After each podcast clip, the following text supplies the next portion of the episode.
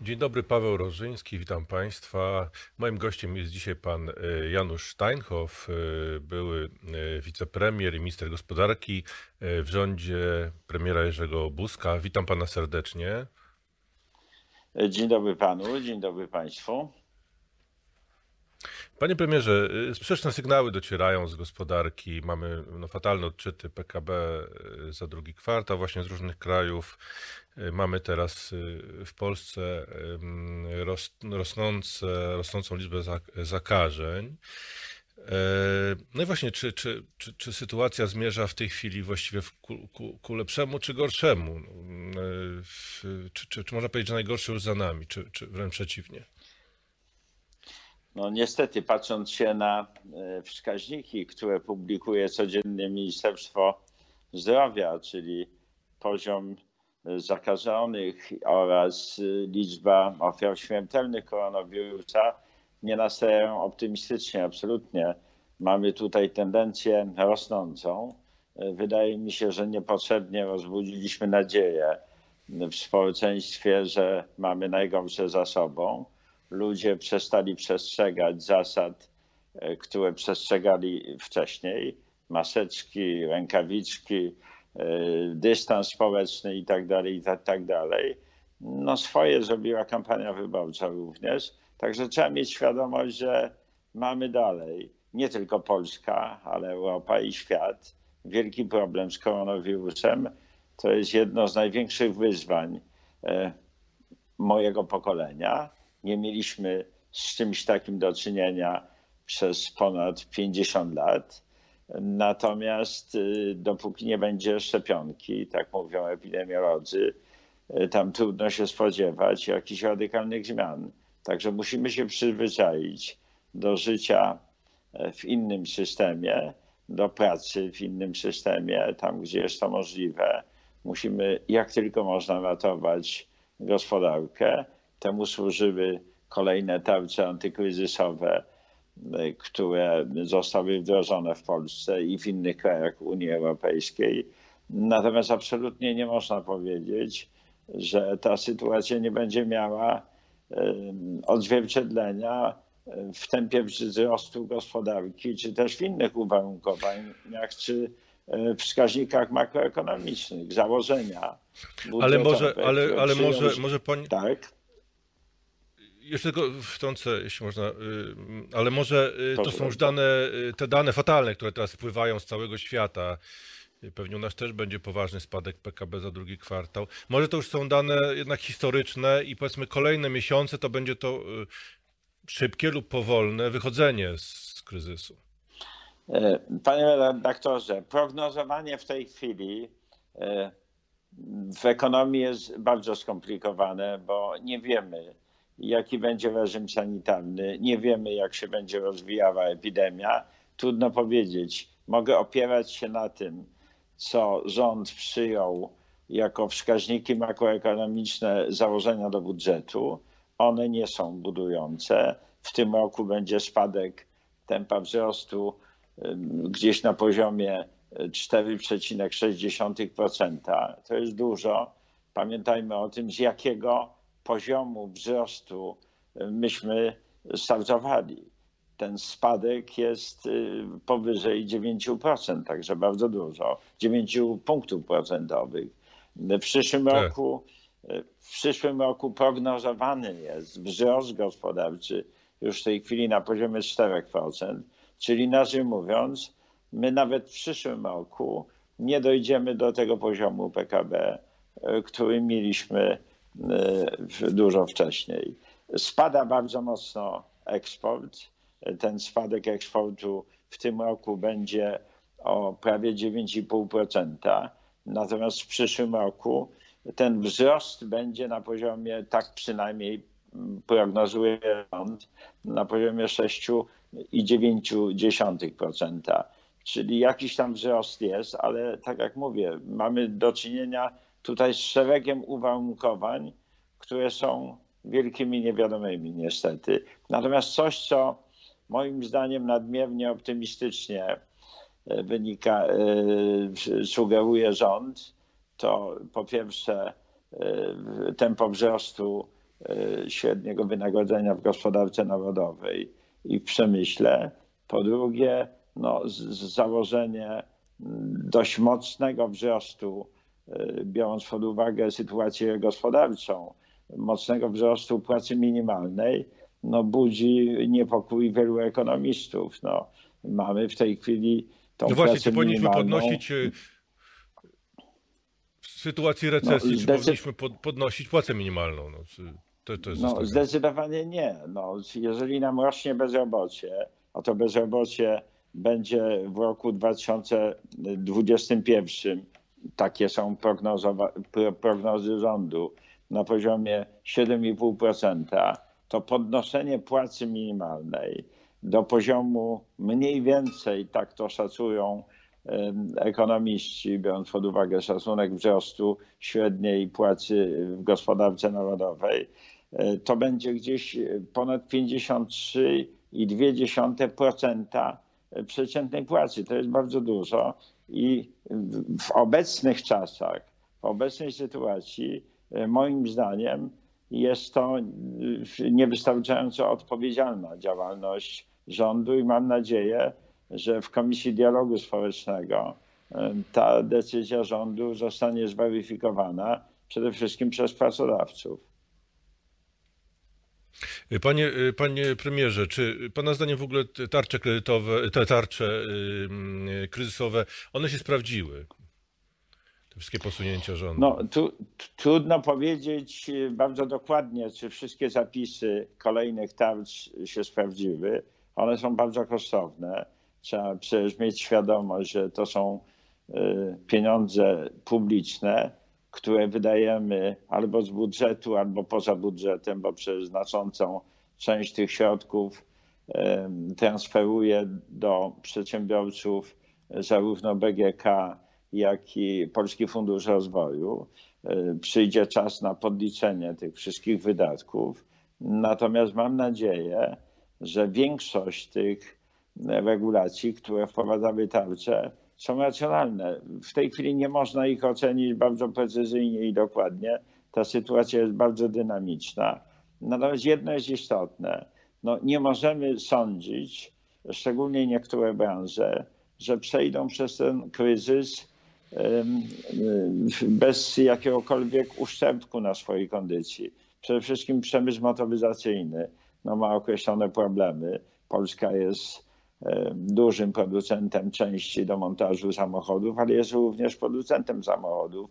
Pomimo tego, że wdrożono ten reżim sanitarny, że uruchomiono produkcję, no to niestety ze zbytem na samochody jest bardzo źle w tej chwili i to wszystko się odbija na gospodarce. Także czekają nas bardzo trudne czasy i to nie tylko w Polsce oczywiście, ale w Europie i w świecie. Ten spadek e, tempa PKB Zobaczymy, jak długo się utrzyma. Natomiast coś, co jest efektem na pewno tych kolejnych tarcz w Polsce e, stosowanych, no to stosunkowo niewielki, jeszcze raz podkreślam, niewielki spadek e, liczby miejsc pracy, czyli stosunkowo niewielki, biorąc pod uwagę skalę tych problemów, wzrost stopy bezrobocia. Panie premierze, ale co będzie, jak jesienią pojawi się rzeczywiście ta druga fala y, epidemii? Czy, czy, czy, czy, czy jesteśmy y, w, stanie jeszcze. Czy, to nie jest tak, że wystrzeliśmy się już ze wszystkich naboi w, tej walce? No, ja myślę tak, że sytuacja y, budżetowa jest dość skomplikowana. Przecież nigdy nie mieliśmy do czynienia z tak potężnym deficytem. Ten deficyt w tym roku będzie powyżej 10%, powyżej 100 miliardów złotych. Będziemy musieli liczyć się z problemem e, bardzo znaczącego przyrostu zadłużenia i otarcia się o granice konstytucyjnego progu zadłużenia. To jest wielki problem. E, tutaj zaczęła e, rozgorzała dyskusja, czy należy zmienić ten zapis w Konstytucji. Ja osobiście uważam, że nie, że Polska powinna się tego trzymać y, jeszcze jakiś czas. Natomiast to będzie wielki problem. To będzie wielki problem i tak mi się wydaje, że wiele tych transferów socjalnych, które wdrożył obecny rząd, powinno zostać zweryfikowanych w tej trudnej sytuacji ekonomicznej. Ja mówiłem, że już na początku roku, jak pojawiły się pierwsze symptomy e, epidemii, że trzeba było zacząć od nowelizacji budżetu. E, rząd znalazł się w bardzo trudnej sytuacji. Projektował budżet mm, bezdeficytowy po raz pierwszy, prawda? Mm, dość mocno to nagłaśniano. Natomiast potem znaleźliśmy się w wyjątkowo trudnej sytuacji, bo trzeba mówić nie tylko o wydatkach z budżetu, ale ubytku dochodów do budżetu z tytułu podatków i tak dalej. Mało tego, na to się nakłada, ale rząd... panie redaktorze. Tak? Tak. Rząd liczył bardzo mocno y, na pieniądze unijne, a tutaj no, różnie z tym może być. Ta kwota nie jest jeszcze no, pewna. Po pierwsze, ten. E, mam myśli fundusz, od, y, fundusz odbudowy między innymi. Ten nowy horyzont e, budżetowy e, dla Polski jest bardzo korzystny. Dostaniemy duże pieniądze z Unii. Natomiast trzeba po pierwsze mieć świadomość, że walka z tym kryzysem jest bardzo trudna i skomplikowana. Natomiast na to się nakładają nierozwiązane problemy w polskiej gospodarce, które w tej chwili odbijają się nam czkawką. To jest problem szeroko rozumianej energetyki, e, totalnie e, zaniedbanej, e, niepodejmowanie decyzji koniecznych przez ostatnie 10 czy nawet więcej lat, taki chocholi taniec, jakoś to będzie, unikanie jakichkolwiek trudnych w społecznym odbiorze decyzji. Mało tego, mamy do czynienia od dłuższego już czasu w tej chwili z takim totalnym bałaganem kompetencyjnym. Już nikt nawet nie wie, które ministerstwo jakimi działami się zajmuje. W ogóle te ministerstwa działały przez jakiś czas bez nowelizacji ustawy o działach. Mamy do czynienia z nadmiarem socjotechniki, z brakiem rzetelnej często y, opartej na realiach y, ekonomicznych działalności. Mamy do czynienia z taką sytuacją, jakby kampania wyborcza e, trwała w nieskończoność. To jest wielki problem nie tylko w Polsce, to jest ten rozkwit populizmu, zaklinanie rzeczywistości. Natomiast coś, z czym rząd będzie się musiał zmierzyć w najbliższym czasie, no to jest problem głównictwa węgla kamiennego. Wielokrotnie o tym mówiłem. Wielokrotnie no sygnalizowałem no potrzebę podjęcia się trudu restrukturyzacji tej branży, no a przede wszystkim e, polskie górnictwo no, musi być wpasowane w program transformacji e, całego sektora energetycznego w duchu polityki klimatycznej, jaką prowadzi Unia Europejska. No i po raz kolejny rząd zderzył się z problemem górnictwa. I, i czym, czym tym razem to się skończy? Jak pan w ogóle ocenia te propozycje, yy, które przedstawił minister Sasin? Zawiedzą oczywiście znaczy, uzgodnione z premierem Morawieckim.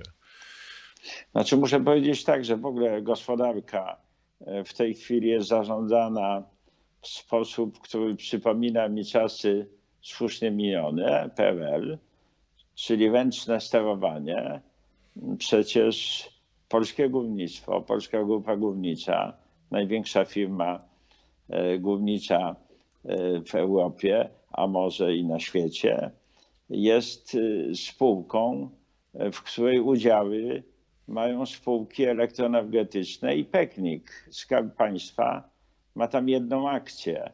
Na przykład inne podmioty jak Pegnik, który jest największym udziałowcem Polskiej Grupy Górniczej, ma 8 e, milionów akcji, natomiast udziałowcami jest Energa, jest Enea, jest Tauron, jest e, również e, Silesia, Towarzystwo Finansowe Silesia. Także to udziałowcy którzy zasiadają w Radzie Nadzorczej, no, powinni podejmować decyzje. Natomiast mamy do czynienia z sytuacją wyjątkowo trudną. Górnictwo generuje potężne straty. Te straty byłyby dużo większe, gdyby cena węgla w Polsce korespondowała z cenami światowymi czy europejskimi w Amsterdamie, Rotterdamie i Antwerpii. Mamy do czynienia z sytuacją, w której są dość wysokie koszty i niska wydajność pracy polskiej grupie górniczej. To jest nieporównywalne z kopalniami rosyjskimi, z kopalniami amerykańskimi, e, czy nawet z Bogdanką. Ta wydajność pracy jest rzędu 700 e, ton na pracownika na rok. Natomiast w Bogdance to jest gdzieś, o ile pamiętam, 1800. Także zdecydowanie niższa wydajność, wysokie koszty.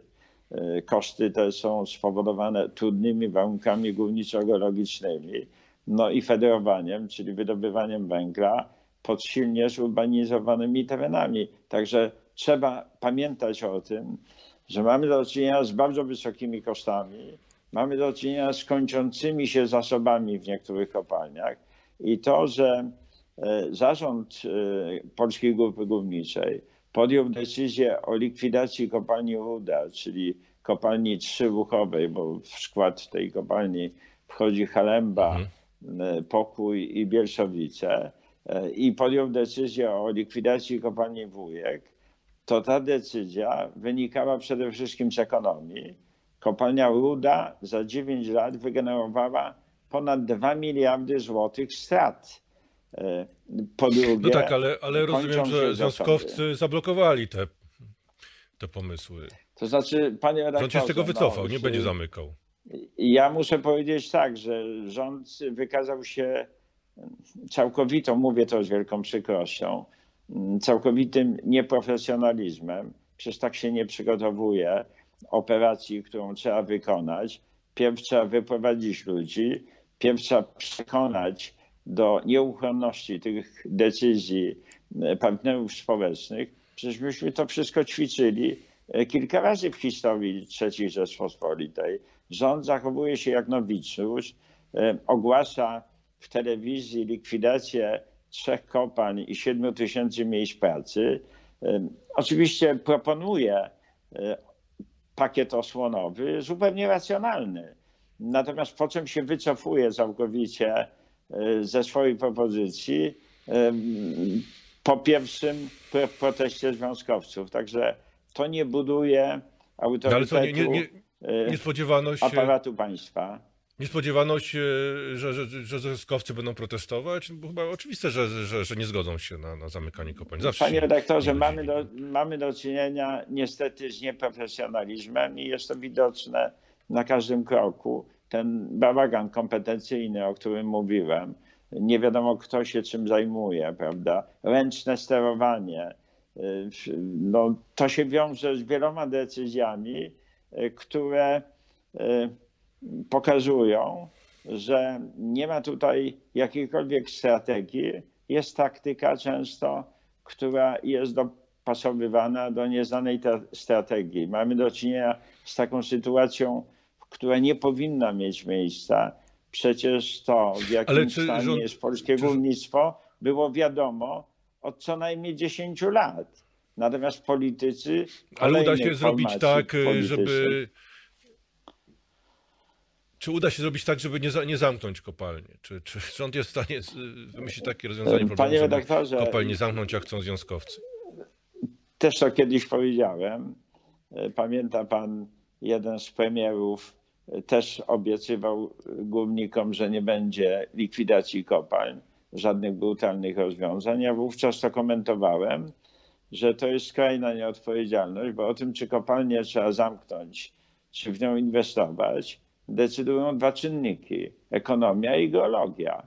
Natomiast jeśli kopalnia nie ma żadnych szans, absolutnie żadnych, bo kończą się zasoby, no to ona musi być zamknięta.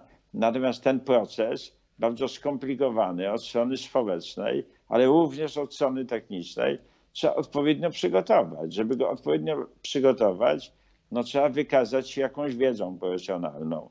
Tutaj niestety nie ma żadnej z tych przesłanek spełnionych. Podkreślam to z całą mocą. No, kopalnie likwidowano przez 30 lat, natomiast y, przygotowywanie tego procesu miało miejsce w zupełnie innym czasie, w innej formule i przede wszystkim no, z troską o skuteczność. Natomiast tak rząd, no cóż, będziemy generować dalej straty w tej kopalni Ruda. Ja nie odpowiem na pytanie, czy konieczne jest zamknięcie tych trzech ruchów, czyli pokoju Bielszowic i Halemby. Halemba na pewno jest kopalnią bardzo trudną, bo jest kopalnią głęboką. Było tam dużo wypadków o dużych e, potencjałach zagrożeń, zarówno metanowych, jak i tąpaniami i tak dalej, i tak. To się wszystko przekłada na koszty wydobycia. No i coś, na co jeszcze trzeba zwrócić uwagę.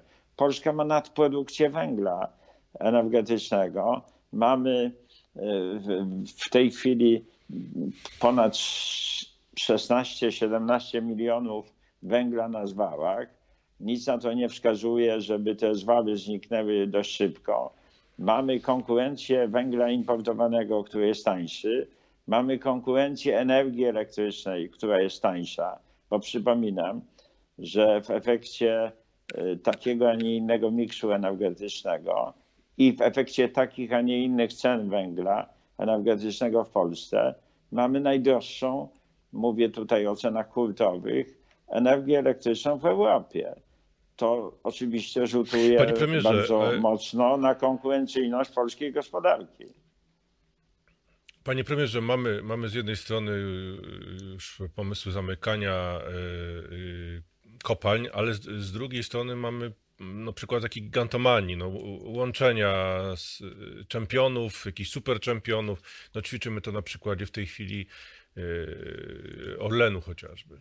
Jaki jest to pana do tego, do tego pana stosunek? Panie redaktorze, ja mówiłem o tym zarządzaniu gospodarką na to się cieniem mhm. kładzie polityka. Dlaczego bardzo trudno jest w tej chwili restrukturyzować głównictwo? Tylko dwa słowa jeszcze powiem. Dlatego, że politycy, szczególnie w ostatnich latach, zaklinali rzeczywistość, opowiadali głównikom różne, e, że tak powiem, argumenty, e, które nie miały pokrycia w faktach. Mówili, że Polska węglem stoi, że Węgier jest kołem zamachowym polskiej gospodarki i mamy to, co mamy.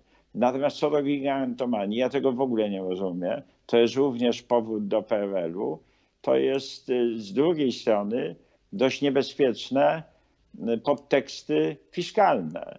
Otóż rząd sam sobie sprzedaje podmioty, zachowując kontrolę nad nimi, bo przecież zarówno Gdańską Energię sprzedał y, Orlenowi, w tej chwili mówi się o sprzedaży akcji. Mam nadzieję, że do tego nie, do, nie dojdzie, bo to jest wyjątkowo szkodliwe z punktu widzenia polskich interesów i polskiej gospodarki. Y, sprzeda akcję Lotosu Orlenowi. No i słyszę, że chce również sprzedać akcję Pegnigu, czyli podmiotu, który jest dominującym podmiotem na rynku gazu którą kapitalizacja wynosi około 30 miliardów złotych. E, podtekst tych operacji, bo nie widzę tutaj jakichkolwiek racjonalnych przesłanek z, punk z, punktu widzenia, e, z punktu widzenia synergii. E, podtekst jest taki, no żeby do budżetu, bo to stanowi przychód, a nie dochód budżetu, żeby do budżetu e, wprowadzić środki, tak szacują analitycy, gdzieś na poziomie 27 miliardów, ze szkodą, jeszcze raz podkreślam, dla polskiej gospodarki.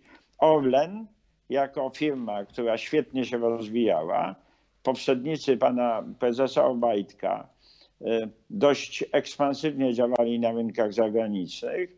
E, przecież przejęli 500 stacji w Niemczech, tą sieć Star, w czasach e, pana prezesa Wróbla, przejęli mozaiki, Unipetrol i tak dalej za granicą. Natomiast łączenie dwóch podmiotów, ja wielokrotnie też o tym wspominałem, no, które miałyby w sumie 90% hurtowego rynku paliw w Polsce nigdy nie uzyskałoby zgody Urzędu Ochrony Konkurencji i Konsumentów, więc pod presją Unii Europejskiej tą konkurencję wprowadzamy, ale bardzo bolesną, w bardzo bolesny sposób, czyli rujnujemy praktycznie y, dawną rafinerię gdańską, czyli Lotos, koncern Lotos, który został rozbudowany, zwiększono przerób ropy do 10,5 miliona ton, zbudowano wiele stacji benzynowych, których trzeba się będzie pozbyć teraz. Osobiście uważam, że jest to wyjątkowo szkodliwe. Natomiast tak jak mówię, podtekst jest moim zdaniem e, jeden. Podtekst to e, przede wszystkim konieczność pozyskania środków do budżetu. Dziękuję panu bardzo za rozmowę, panie premierze. Moim gościem był pan Janusz Steinhoff, wicepremier i minister gospodarki w rządzie Jerzego Buzka. Dziękuję.